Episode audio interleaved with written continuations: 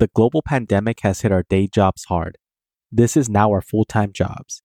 If you want great content and can afford a few extra bucks, consider becoming a Southpaw supporter on Patreon. If you want to show everyone else your solidarity, we now have an online store full of Southpaw swag. You can find links to both our store and our Patreon at southpawpod.com. When it comes to left media, we cannot exist without your support. This is Sam. This is Paul, and this is Fight Study.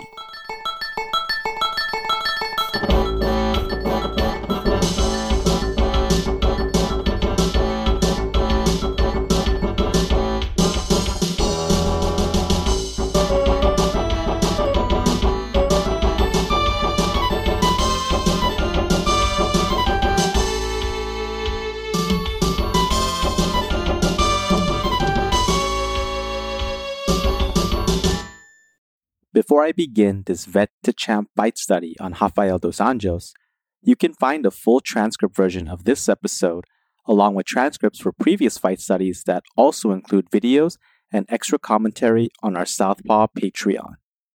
When Rafael dos Anjos, RDA, was slated to fight Anthony Pettis for the UFC Lightweight Championship, a lot of fans scratched their heads. Up to this point, the two things that RDA was most known for was being on the opposite end of highlight reels for Jeremy Stephens and Clay Guida. Stephens knocked out RDA in his UFC debut, and Guida won by jaw injury, of all things. What fell under the radar was the fact that RDA had quietly amassed an impressive win list and was looking better with each outing. Before his first title fight, RDA was already a 30 fight veteran with over 10 years as a pro, with seven of those being in the UFC the miles are much longer in MMA than it is in boxing. In boxing, 10 years and 30 fights might mean you're just hitting your peak, whereas for many in MMA, that could be a career. So, how did RDA go from mediocre to world class? Let's look at early RDA. When he first arrived in the UFC, RDA was already an 11 2 fight veteran with a solid BJJ base. Having won world titles at purple and brown belt, RDA seemed like another welcome addition to the already competitive lightweight class, but no one was expecting him to become a future champion. During the time of his UFC debut, the current lightweight champ was BJ Penn, another fighter who first started in Brazilian Jiu Jitsu. However, even though RDA may have had an excellent grappling background, he was no prodigy and struggled during the striking portions of his debut against Jeremy Stephens. It was clear that Stephens was much more comfortable during punching exchanges and didn't mind getting hit to return fire. RDA would overreact to punches, and as far as cage awareness, he had none. Though RDA is known for his seamless transitions from striking to grappling, that was not yet present in this fight. He struggled early on with takedowns. However, when RDA was able to take the fight to the ground, it was night and day. What became evident pretty soon was that Stephens' best chance at winning was to minimize the damage he took and avoid submissions at all costs. Being the UFC veteran to RDA's freshman debut, Stephens weathered the storm and uncorked the baseball pitch of an uppercut right onto an RDA who was caught backing up with nowhere to go. RDA's UFC career was not off to a great start.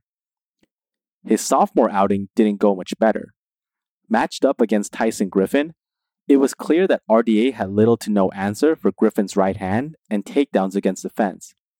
To give RDA some credit, Griffin was at this point considered one of the best in the division and had only lost to Frankie Edgar, who would go on to become champion, and Sean Sherk, who was a former champion. All of the issues that were present in the Stephens fight were amplified. RDA would throw one twos and hang out in the open, giving Griffin the opportunity to slip and counter. He would circle to Griffin's power side and eat right straights. Griffin kept hammering RDA's lead leg with no consequence. RDA wasn't given much breathing room in back to back UFC fights, and it almost seemed like he would be released from the promotion sooner than later. When RDA eventually worked his way to a title shot, the reaction from many MMA fans were, He's still in the UFC? Fortunately for RDA, he eventually got some matchups that were more to his level of development. After rattling off three consecutive victories, it looked like RDA was slowly finding his groove. He was moving slightly better, and he looked less anxious to get the fight to the ground. Given his improvements, matchmakers felt comfortable pitting him against Clay Guida. Context is important in this instance, since some fans might only think of Guida as a journeyman. People forget that Guida was the inaugural Strikeforce lightweight champion, and at this point had already amassed victories over the likes of Josh Thomson, Nate Diaz, and was at the height of his abilities over at Jackson Winkeljohn. After he beat RDA, Guida went out to choke out a still dangerous Takanori Gomi and steamrolled Anthony Pettis, was making his highly publicized UFC debut as the last WEC lightweight champion. This was all to say, Guida was legit, and in his fight against RDA, his boxing looked crisp, and at one point it appeared that RDA's jaw was severely damaged in an exchange. After a takedown and some shoulder pressure on the jaw itself, RDA was forced to tap out due to injury. The loss itself was bizarre, but as Gus Johnson would put it, these things happen in MMA. RDA got the taste of defeat out of his mouth by rebounding with a KO win over George Sotiropoulos, an Ultimate Fighter veteran who had never been finished before. Immediately after Sotiropoulos, RDA drew Gleison Tibau, who was already 15 fights in the UFC at this point. Although the fight was close, there was a moment in the second round that seemed to spell the end for RDA. But he hung in tough, and the fight went to a split decision in Tibau's favor. RDA was now 4 and 4 in the promotion, and it looked clear that he would go down in the books as a UFC caliber fighter, but not a contender, not even top 10. However, in 2012, something changed. RDA became better. It's usually never one sole factor that helps an athlete turn a corner, and in RDA's case, there were actually two main things that drove his ascension working with Rafael Cordeiro at King's MMA and Nick Curson for his strength and conditioning. Well, three things if you count his involvement with Evolve MMA for their Muay Thai. Starting in 2012, RDA began working with Coach Cordeiro of Chute Boxe fame. Say what you want about the legendary gym, but one thing you can accuse them of is coddling their fighters. It was no secret that the hard sparring at King's definitely toughened RDA, but what was surprising was the improvement in his footwork and head movement. Gone were the overreactions and low hands. This was a fighter who now knew how to lead with strikes instead of lunging head first. Instead of simply using kicks to set up takedowns, he now added them to give versatility in his strikes and get his opponents to start moving towards him. Against Donald Cerrone the first time around, RDA showed that his toughness combined with control aggression and technical striking is a scary combination. He moved forward, but was careful not to expose himself and made sure to mix up his attacks, both high and low. Showing off a left hook that would soon become a trademark of sorts, RDA targeted the body of Cerrone before going up top with the right hook. This caught Cerrone clean and dropped him, showing that RDA's knockout over Sotiropoulos wasn't a fluke. If you've ever wondered how it was possible for RDA to maintain such a high pace consistently, strength coach Nick Curson is part of that answer. Curson trained under Marv Marinovich, who was the only strength coach to get BJ Penn in shape. A note to our loyal listeners if you love the show, please support us and help us get paid for our labor by joining Team Southpaw on Patreon. By becoming a member, you'll get access to bonus content like exclusive articles, fight previews, bonus episodes, transcripts of fight studies, and access to our private chat group on Discord. But more importantly, you will help us supplement the cost of the show, the incredible time and energy Sam and I put into making the show, and you'll be giving us some breathing room not only to juggle Southpaw with our day jobs, but also expand Southpaw into other areas. Show your Southpaw solidarity by supporting us at patreon.com slash southpawpod. Although this breakthrough performance was followed by a loss to Khabib Nurmagomedov, RDA quickly rebounded with the win over Jason High.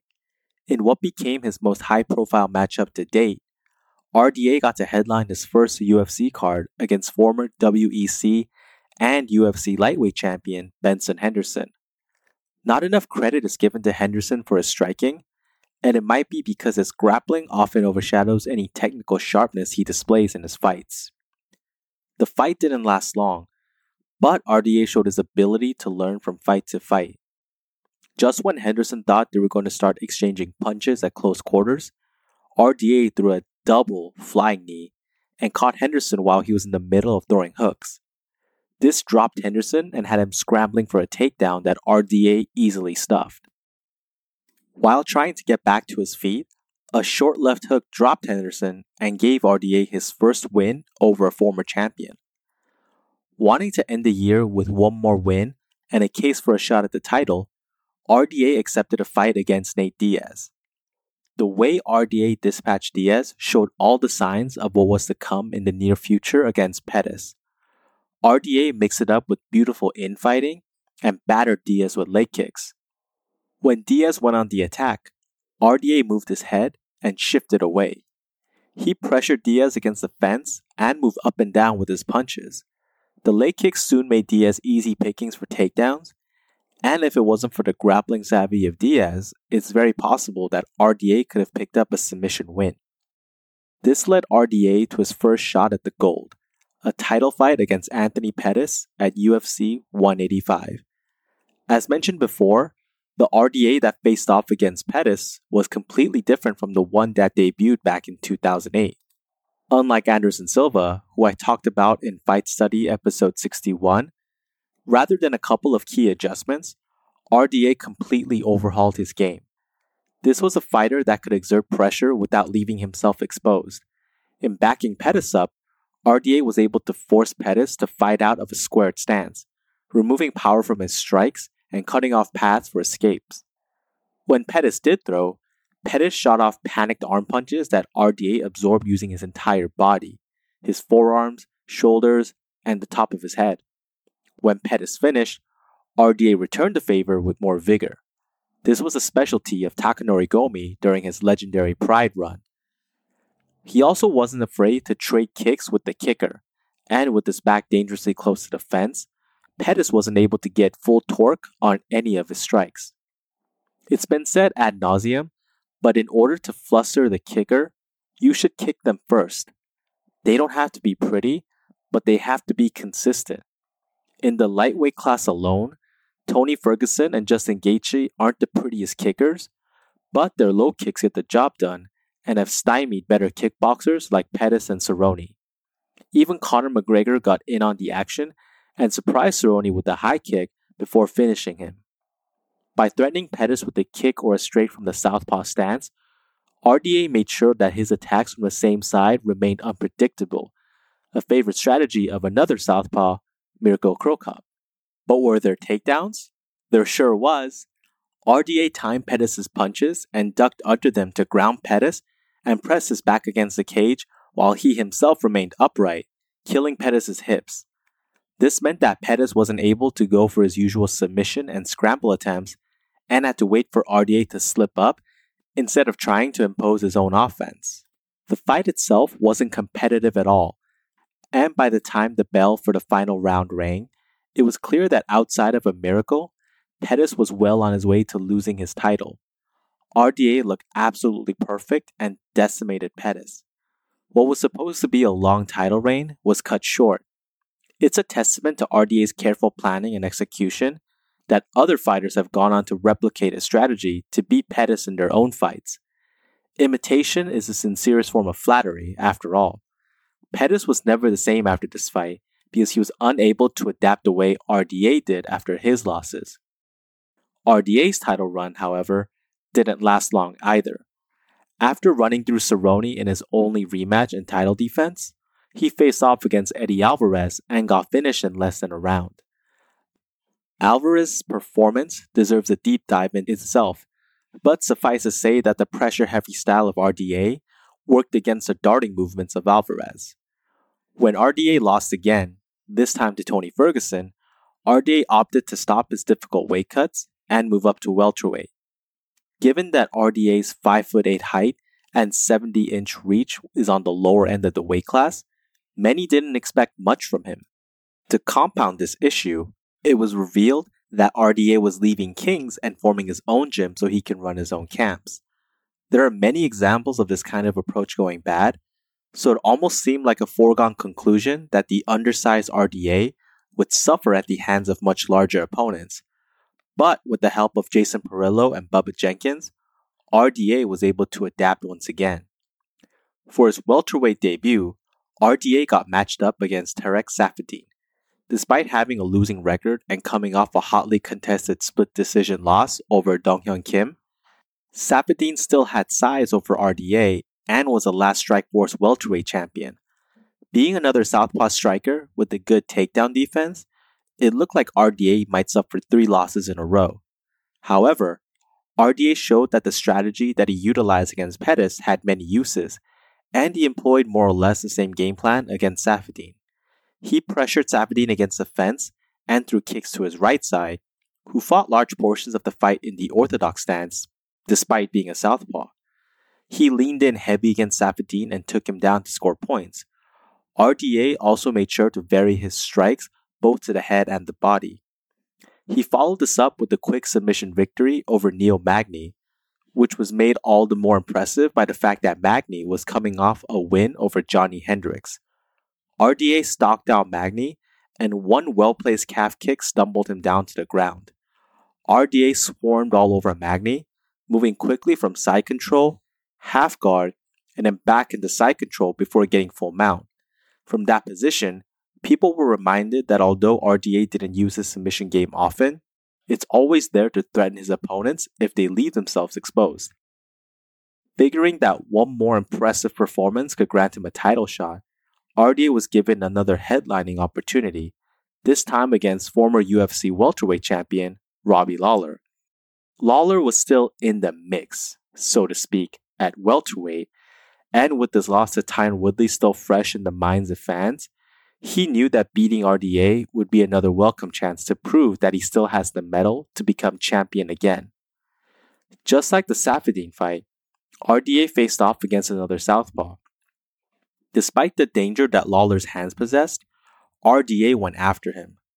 RDA hammered Lawler's lead leg and matched head movement for head movement. By focusing on aiming his low kicks below Lawler's knees, RDA was able to sneak them in despite having to throw them from further away. One of these kicks hobbled Lawler early and staggered him, setting the stage for things to come. Lawler is known for his calculated aggression and ability to slip punches to deliver his own offensive arsenal. What he always doesn't do a good job of is checking the leg kicks or moving his feet out of the way. Pete Spratt, Melvin Manhoef, and Lorenz Larkin all targeted Lawler's legs and made sure to keep that up even if they ate a punch or two, since chopping him down would severely limit his explosiveness and mobility. RDA clearly read that chapter in the Lawler book because that's exactly what he did. Once Lawler slowed down just a bit, RDA clamped on the Thai clinch and threw an onslaught of knees. Even though Lawler worked RDA's body with hooks, he was countered with elbows and short uppercuts for his troubles. Although some fans doubted RDA's claims that he's been training with Muay Thai champions at Evolve MMA, this fight clearly showed that he had been diligently training his striking with at least someone that could teach Muay Thai effectively post Cordeiro. When he wasn't attacking with his rear leg, RDA used his inside low kick to punt Lawler and keep him off balance. Melvin Manhoef may not have won against Lawler, but RDA made sure to watch their fight and learn from it.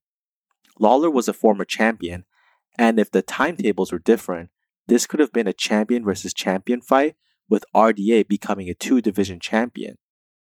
As expected, a victory over Lawler gave RDA his coveted title shot, although it was for the interim welterweight title. Standing in his way was Colby Covington, who himself had rattled off five straight wins and looked like he could match RDA's gas tank. For the first time at welterweight, RDA's size deficiency showed. Though it was a competitive fight, Covington's wrestling and top control in the early rounds gave him an edge when it came to the judges' scorecards. RDA did everything right, but it was clear that Covington's ability to ground RDA and keep him there cost him, just like in the Nurmagomedov fight. Even though RDA was able to score takedowns on Covington as well, it was just too little too late. RDA was given Kamaru Usman right after Covington, and a similar fight ensued, only this time Usman kept RDA on his back even longer. No matter how many improvements RDA made, he simply couldn't make up the size difference. Welterweights like Covington and Usman were massive, cutting from as high as 200 pounds to make the 170 pound limit. Since his victory over Lawler, RDA is 1 in 4, with his sole win being over Kevin Lee, a fellow former lightweight who had trouble with the 155 pound limit. Although he was able to dispatch Lee in similar fashion to Magny, it took him longer and he absorbed more damage. His next two losses were to Leon Edwards and Michael Chiesa, both legitimate welterweights with height and reach advantages. Edwards used his reach to keep RDA at bay with sharp one-twos and hurt him with short elbows whenever RDA closed the distance. Chiesa overpowered RDA and used his size and strength to overwhelm him on the ground. It's clear that RDA would benefit from a 165 pound weight class, but that's something out of his control. Even with his recent struggles, RDA's successes at lightweight and welterweight are clear indicators that sometimes it pays to leave your comfort zone. Instead of trying to find ways to simply get better at implementing his BJJ for MMA or learning to conserve his energy, RDA went 100 miles in the other direction. He enlisted the help of Rafael Cordeiro, one of the best MMA striking coaches in the game and one who embraces the hardcore sparring that's needed to climb to the top.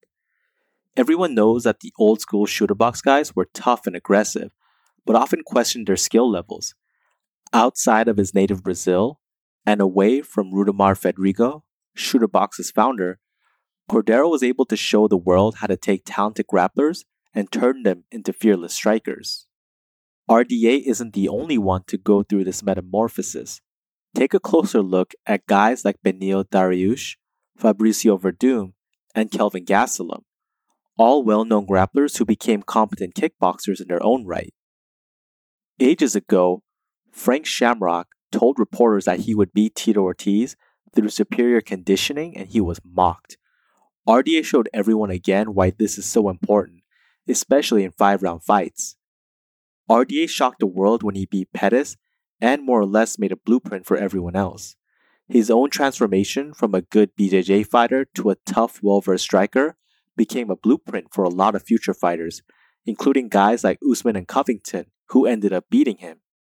I said it before, and I'll say it again. Imitation is the sincerest form of flattery, even if it whoops your ass. Now that's the show. If you enjoyed this episode and find this type of independent media worthwhile, please consider supporting the show on Patreon. We have a lot more episodes like this one in the works, but need your financial support to keep the show running. Even a few dollars a month goes a long way. No one does what we do, and it's all being funded by you, the listener. In return for supporting us, you'll gain access to lots of bonus content and along with our private Discord chat. Even if you can't support us, there's a lot of free bonus content there as well. We also have an online store if you want to show your Southpaw solidarity by wearing our swag. You can find all pertinent links at southpawpod.com. And if you can't afford to support the show and still want to help, please leave us a five star review wherever you listen. This makes it easier for others to find us. And don't forget to share your favorite episodes or the podcast itself on social media. Tell your friends. Until next time, goodbye.